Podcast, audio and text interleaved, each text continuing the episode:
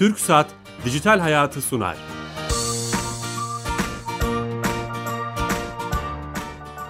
Herkese merhaba, ben Bilal Eren. Teknoloji, internet ve sosyal medyanın hayatımızı etkilerini konuştuğumuz Dijital Hayat programımıza hoş geldiniz. Her cuma saat 15.30'da TRT Radyo Mi mikrofonları canlı yayındayız. Bugün çok özel bir düğüne denk geldi programımız. Bugün Ramazan Bayramı birinci günü. Hepinizin bildiği gibi tüm İslam aleminin, dinleyicilerimizin Ramazan Bayramı'nı kutlamış oluyoruz. Sevdiklerimizle huzurlu biçimde en güzel şekilde bayramın birinci gününü geçirmeyi buradan e, kendim de dahil diliyorum. Çok değerli bir konuğum var. Önemli bir konuyu. Belki de bugünün e, tam da e, üstüne, önemine binaen dijital çağda dini yaşamayı konuşacağız.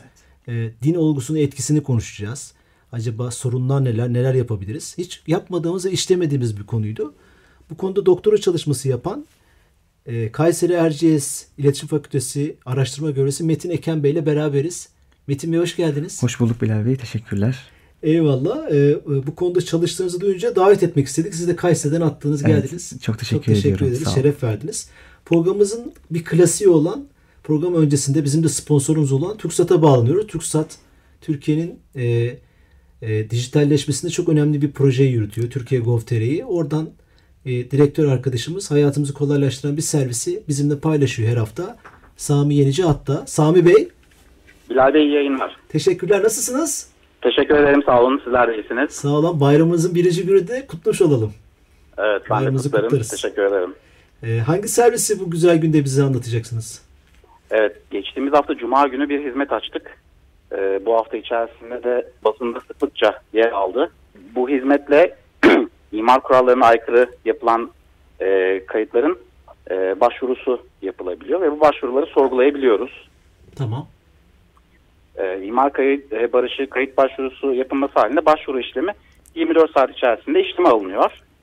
E, ve de bu başvuruyu işlem aldıktan sonra ödeme işlemini yapana kadar bu başvuru iptal edebiliyorsunuz veya bir defaya mahsus olmak üzere güncelleme işlemini gerçekleştirebiliyorsunuz.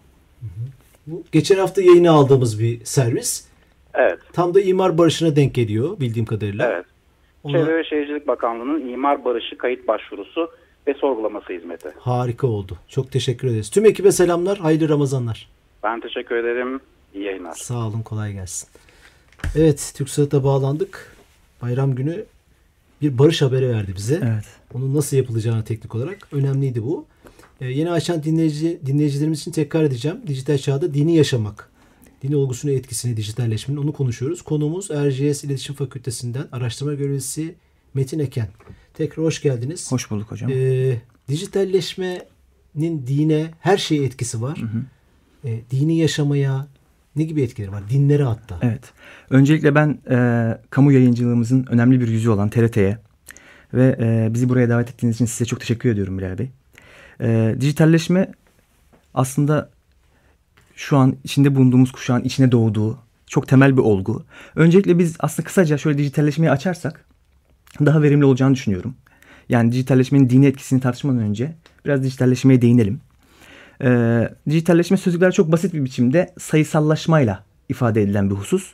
Ama aslında onu şu şekilde ifade edebiliriz. Ee, fiziksel dünyamızın sayısal bilgi teknolojileri yoluyla e, buluşması yoluyla ortaya çıkan sosyal bir gerçeklik aslında.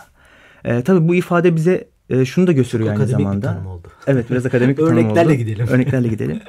Yani bu ifade bize şunu da gösteriyor. Bu sadece teknolojik bir olgu değil. Dijitalleşme denilen şey. Bunun bir sosyolojisi var. Evet bu aslında toplumun tüm katmanlarına etki eden bir husus. E, siyasetten ekonomiye, işte finans finansa kadar. Hatta az önce e, geçen hafta tartışmıştınız e, e, tarıma kadar evet, çok etkili olan doğru. bir husus dijitalleşme. E, tabii bunun en çok somutlaştığı alan ise internet teknolojileri olarak karşımıza çıkıyor. E, bu anlamda e, internet direkt bireye dokunuyor çünkü. Evet, direkt bireye dokunuyor. E, hem bireyler hem gruplar, organizasyonlar için çok fırsatlar sunuyor. E, bu açıdan e, internet teknolojisi e, hem dini gruplar açısından hem bireyler açısından bir fırsatlar ve tehditler alanı olarak değerlendiriliyor. Bravo. Yani e, bireylerin kendilerini daha rahat ifade etmesi, dini grupların kendi paydaşlarına ulaşması veya işte kendi taraftarlarına ulaşması e, gibi amaçlarla çok etkin bir biçimde kullanılıyor. Ama e, dijital teknolojilerin özellikle internetin bu yönü e, geçmişteki e, yani geleneksel kitle iletişim araçlarının da paylaştığı bir şeydi. Yani e, tarih boyunca sizin de bildiğiniz üzere kitle iletişim araçları bir bilginin sunulması, iletilmesi için çok etkin bir işlev görmüştü. Hatta e, bildiğiniz üzere Orta Çağ'da e, Katolik Kilisesi'nin etkisinin kırılması matbaa ile olan bir e, husustu. E, sonralarda mesela günümüzde İslamcılık tartışmaları içerisinde sıklıkla rastladığımız bir şey şu. Aslında dergiler, gazeteler bu İslamcılığın tüm dünyaya yayılmasının en etkin araçlarından biri olarak karşımıza çıkıyor. Ama internet teknolojilerini daha özgün kılan bir şey var. Ee, bu geleneksel kitle iletişim araçlarının ayıran bir husus var. Ki bunun din olgusuna etkisi de muazzam düzeyde. O da e, aslında internetin e, her türden yeni sosyalliklerin oluştuğu, oluştuğu bir ortam olması. Yani geleneksel kitle iletişim araçlarıyla paylaştığı özellik onun bir vasıta olması. Yani bir şeyi bir yerden bir yere iletme özelliği. Ondan ayrıldığı özellik ise onun aslında bir vasata dönüşmesi. Yani ne bir ortama, bu? yani bir zemine dönüşmesi. Ne demek? Bundan neyi kastediyoruz? Yani e, şöyle bir örnek üzerinden açıklayabiliriz isterseniz.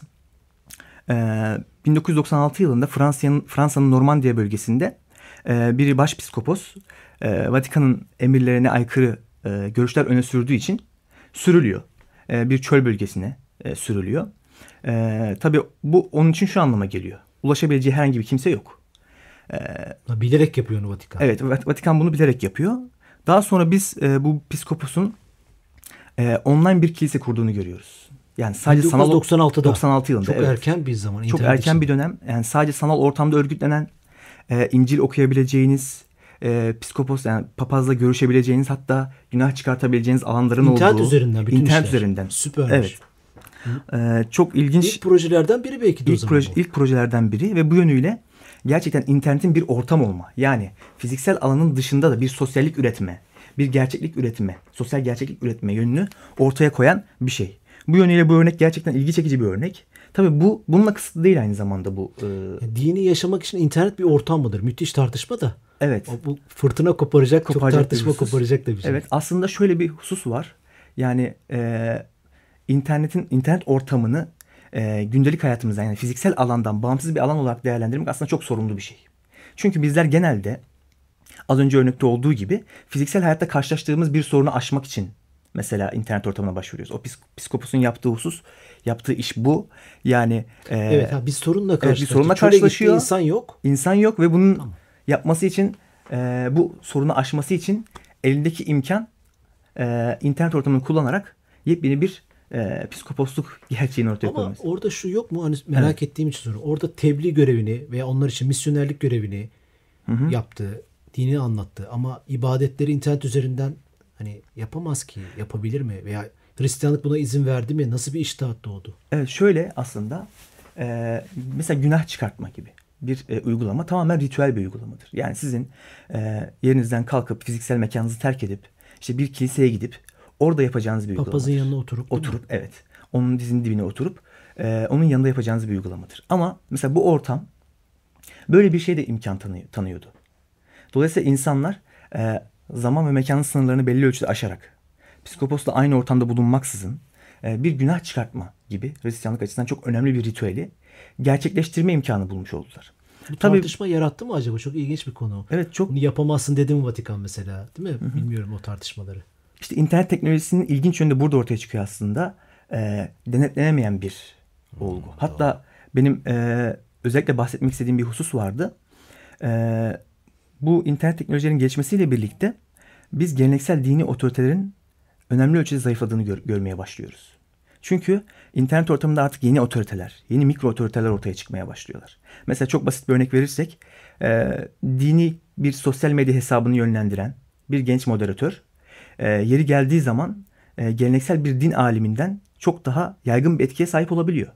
Doğru. Dolayısıyla bu bir anlamda bir anda fenomen, etkileyici evet, değil mi? Olabiliyor ve bu bir, bir anlamda e, otoritenin, geleneksel otoritenin kırılması ve yeni otorite biçimlerinin ortaya çıkmasına sebep oluyor. Tabi bunun sorumlu yanları olduğu gibi bir takım hani olumlu yanlarından da bahsedebiliriz bu otorite meselesinin. Özellikle dini bilgi edinme meselesine bu otorite meselesine değineceğiz. Ama dediğim gibi... Yani şunu mu demek istiyorsunuz? Hı-hı. Ben internet üzerinden Hristiyan alemi için söylüyorum. Evet. İnternet üzerinden e, afor, e, tövbe mekanizmasını, itiraf Hı-hı. mekanizmasını e, kullanmak istiyor. Günah çıkarma mekanizmasını. Vatikan'ı takmayabilir. Vatikan'ın iştihadını. Evet. Böyle bir şey mi tartışma mı ol- olmuş veya olabilir? Evet yani burada e, zaten Vatikan kendisini sürmüştü. E, dolayısıyla internetin sunmuş olduğu bu imkanı kullanarak Vatikan'ı bir anlamda devre dışı bırakmış oldular internet teknolojisiyle birlikte. Bu çok ilginç bir durum. Çok ilginç, Aslında evet. zaten bu sebeple de tam olarak da bu sebeple e, pek çok gele- geleneksel dini kurumun biz internet ortamına taşınmaya başladığını görüyoruz. E, çünkü e, evet bir takım fırsatları var bunun ama aynı zamanda az önce söylediğim gibi bir takım tehditler de içeriyor bu ortam. Dolayısıyla geleneksel dini kurumlar bu tehditleri bertaraf etmek ve bunun imkanlarından faydalanmak için de bu araçları kullanmaya başlıyorlar. Yani buradan anladığımız üzere internet aynı zamanda İslam dünyasında böyle ar- tartışmalar var mı acaba? Hani ibadetlerimizi belki bunun üzerinden yapamayız ama belki de bununla ilgili çok radikal fikirler de vardır. Evet. Mesela sanal sanal hac uygulamaları var. İslam dünyasında da özellikle e, bir dönemler çok, çok büyük tartışma. Evet eğitim e, olarak kullanıldı. Mesela ilk başta e, hacca gidecek insanların önceden işte hac bilgisini geliştirmesi Abi, amacıyla. simülasyon gibi. Evet simülatif bir kurgu olarak e, eğitim amacıyla kullanıldı. Ama Ben sonraları- şöyle anladım. Dijitalden hacca git, sanal hac, Evet. hac vazifesini yerine, Yerine getir. getir. Mümkün değil tabii. Şimdi hocam bunun mesela özellikle farklı dinlerdeki örnekler üzerine gidersek şöyle bir durum da var. Mesela Second Life isimli bir e, internet ortamında ara aktif çok olan, meşhur. çok meşhur olan bildiğiniz üzere bir platform var. Bu platformda bir avatar seçiyorsunuz. Yani bu bir kişi aslında. Hani sizi temsil eden bir varlık orada, sanal bir varlık. Ve e, o varlık aracılığıyla bir e, diyelim ki ağlama duvarının önüne gidip oradaki o ağlama duvarının önündeki ritüeli gerçekleştiriyorsunuz. Veya işte kıymetli bir sizin için dininiz için önemli olan bir e, bölgeye gidip orada o ibadeti gerçekleştiriyorsunuz. Buna çok yaygın bir şekilde kullanıldı ve insanlar da bundan gerçekten oraya gitmiş gibi haz alacak şekilde bahsettiler. Bunu çeşitli forumlardan, sosyal medya araçlarından takip ediyoruz. Ve bugün ilginç bir şekilde Second Life gibi bu tür programların, bu tür o ortamların e, çok ciddi anlamda e, dini mekanlara yer verdiğini görüyoruz. Yani dini mekanlar e, Second Life'ın tamamen içerisinde, dışında değil. E, bu yönüyle de özellikle dijitalleşme din ilişkisi bakımından bu çok ilginç bir durum.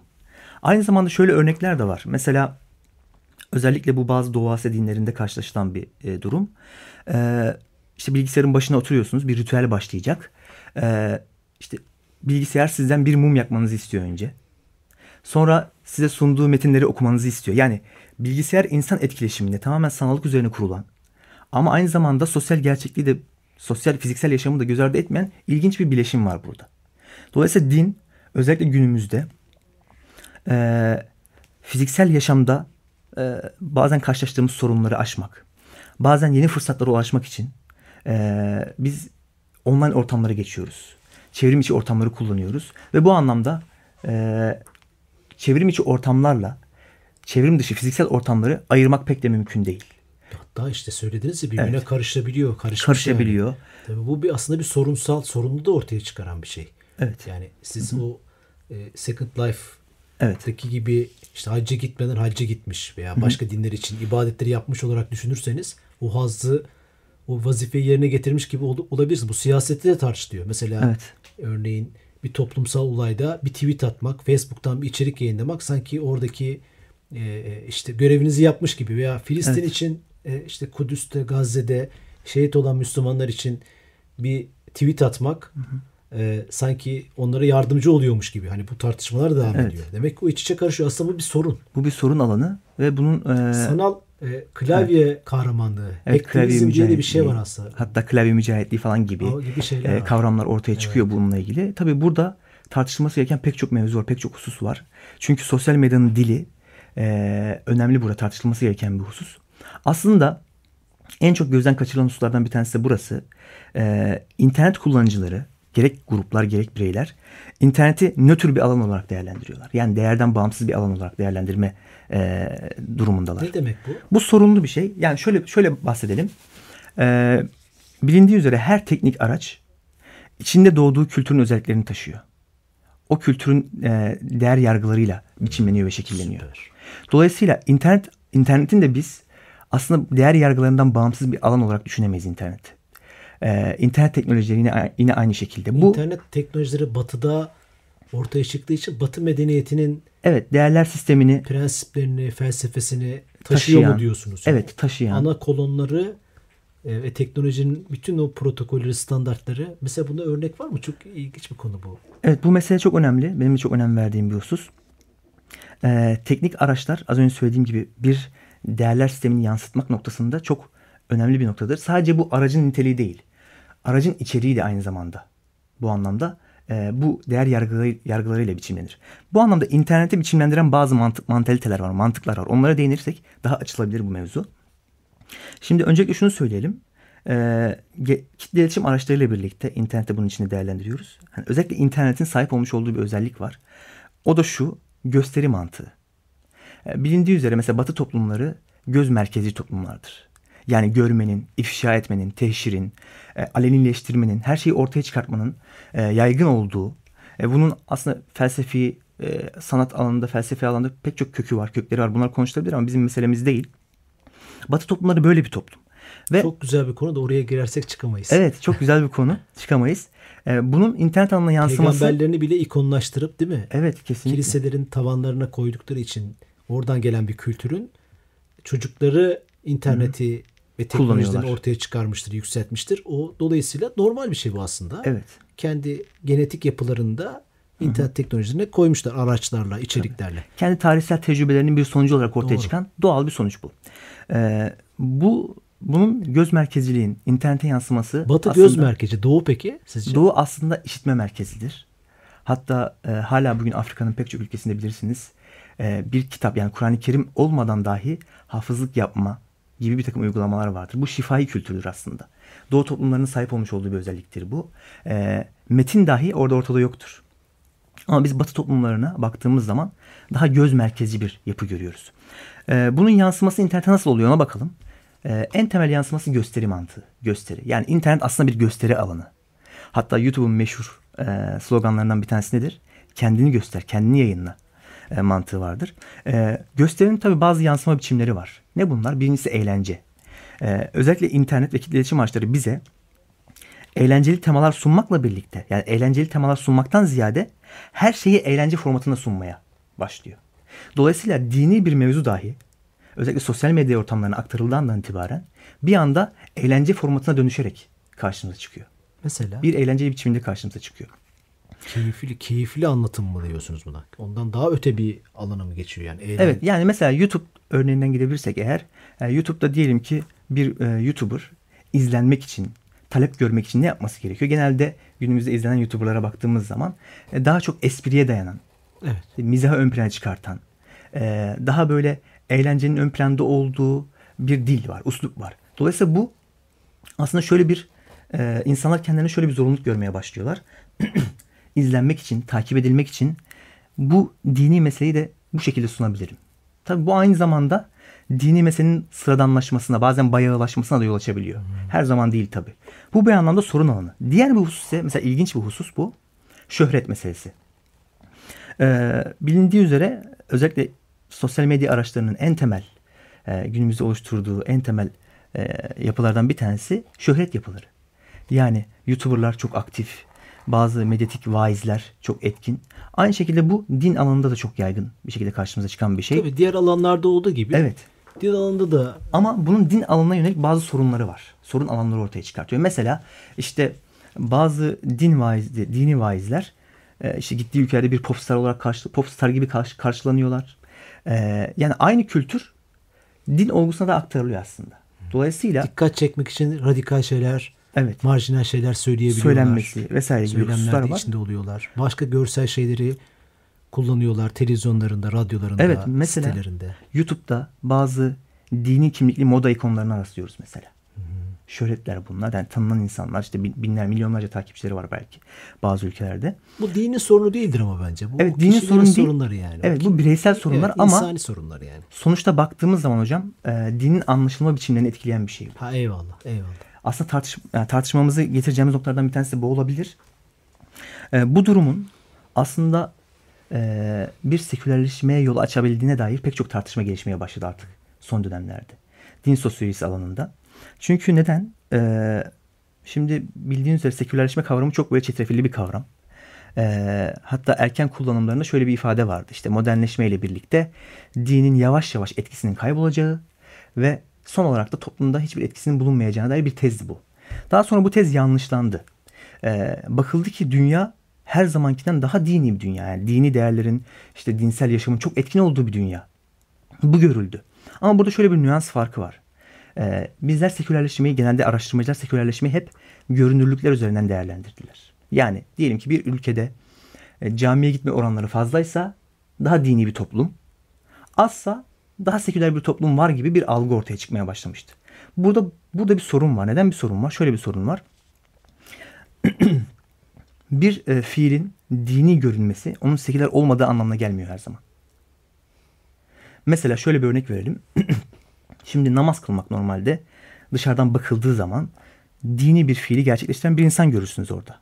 Ama o kişinin niyeti eğer e, bir gösterişse eğer değil mi? Namaz bir anda dünyevileşen bir şey haline gelir. Sekülerleşir mesela.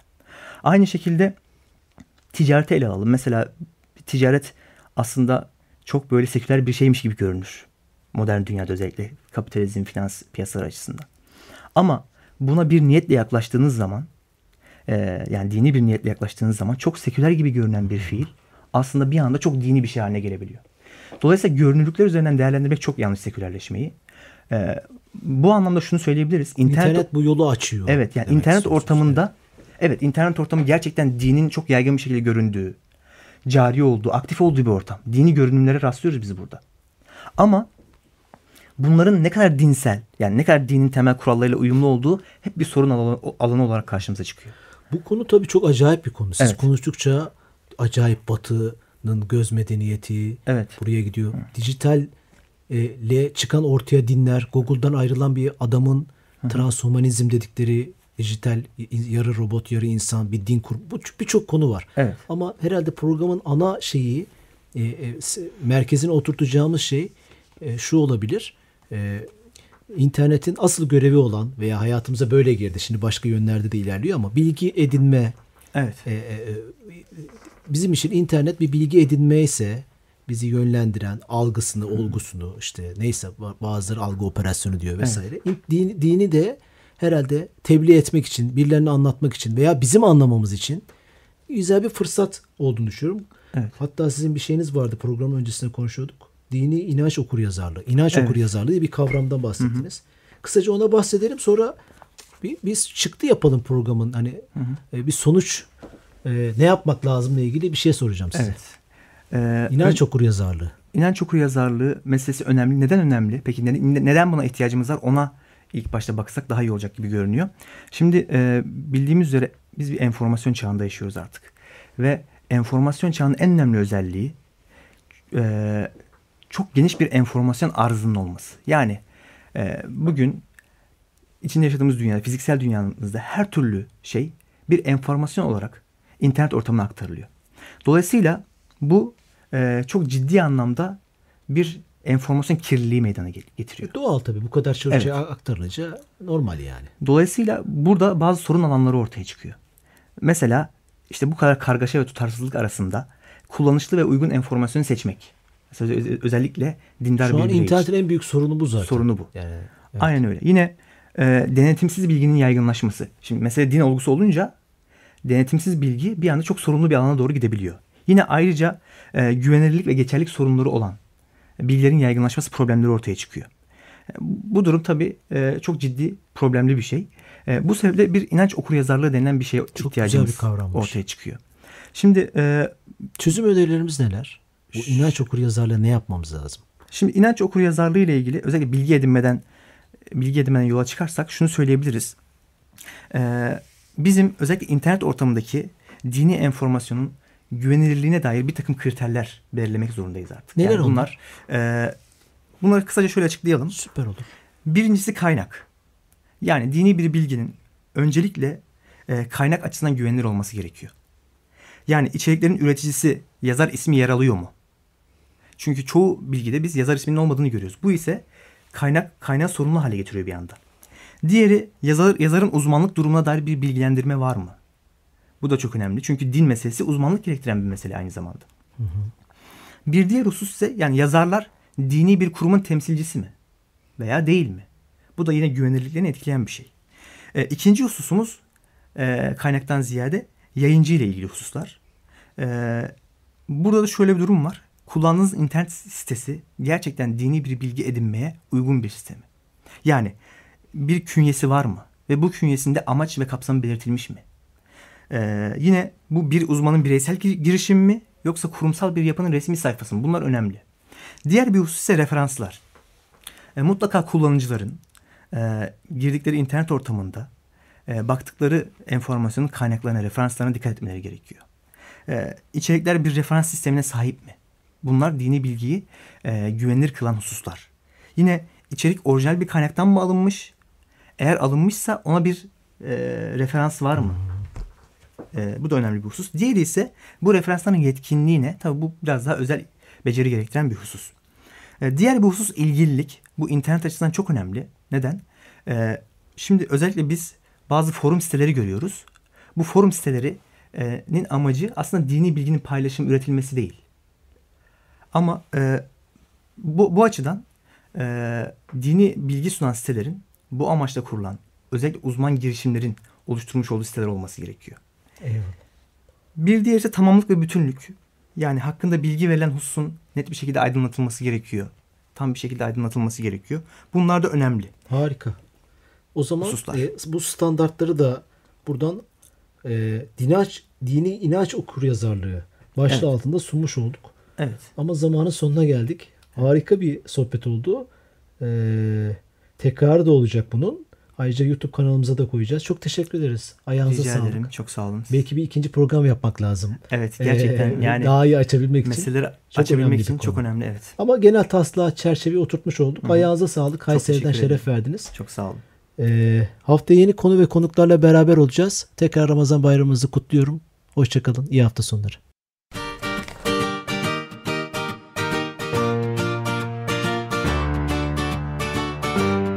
Türk Saat Dijital Hayatı sondu.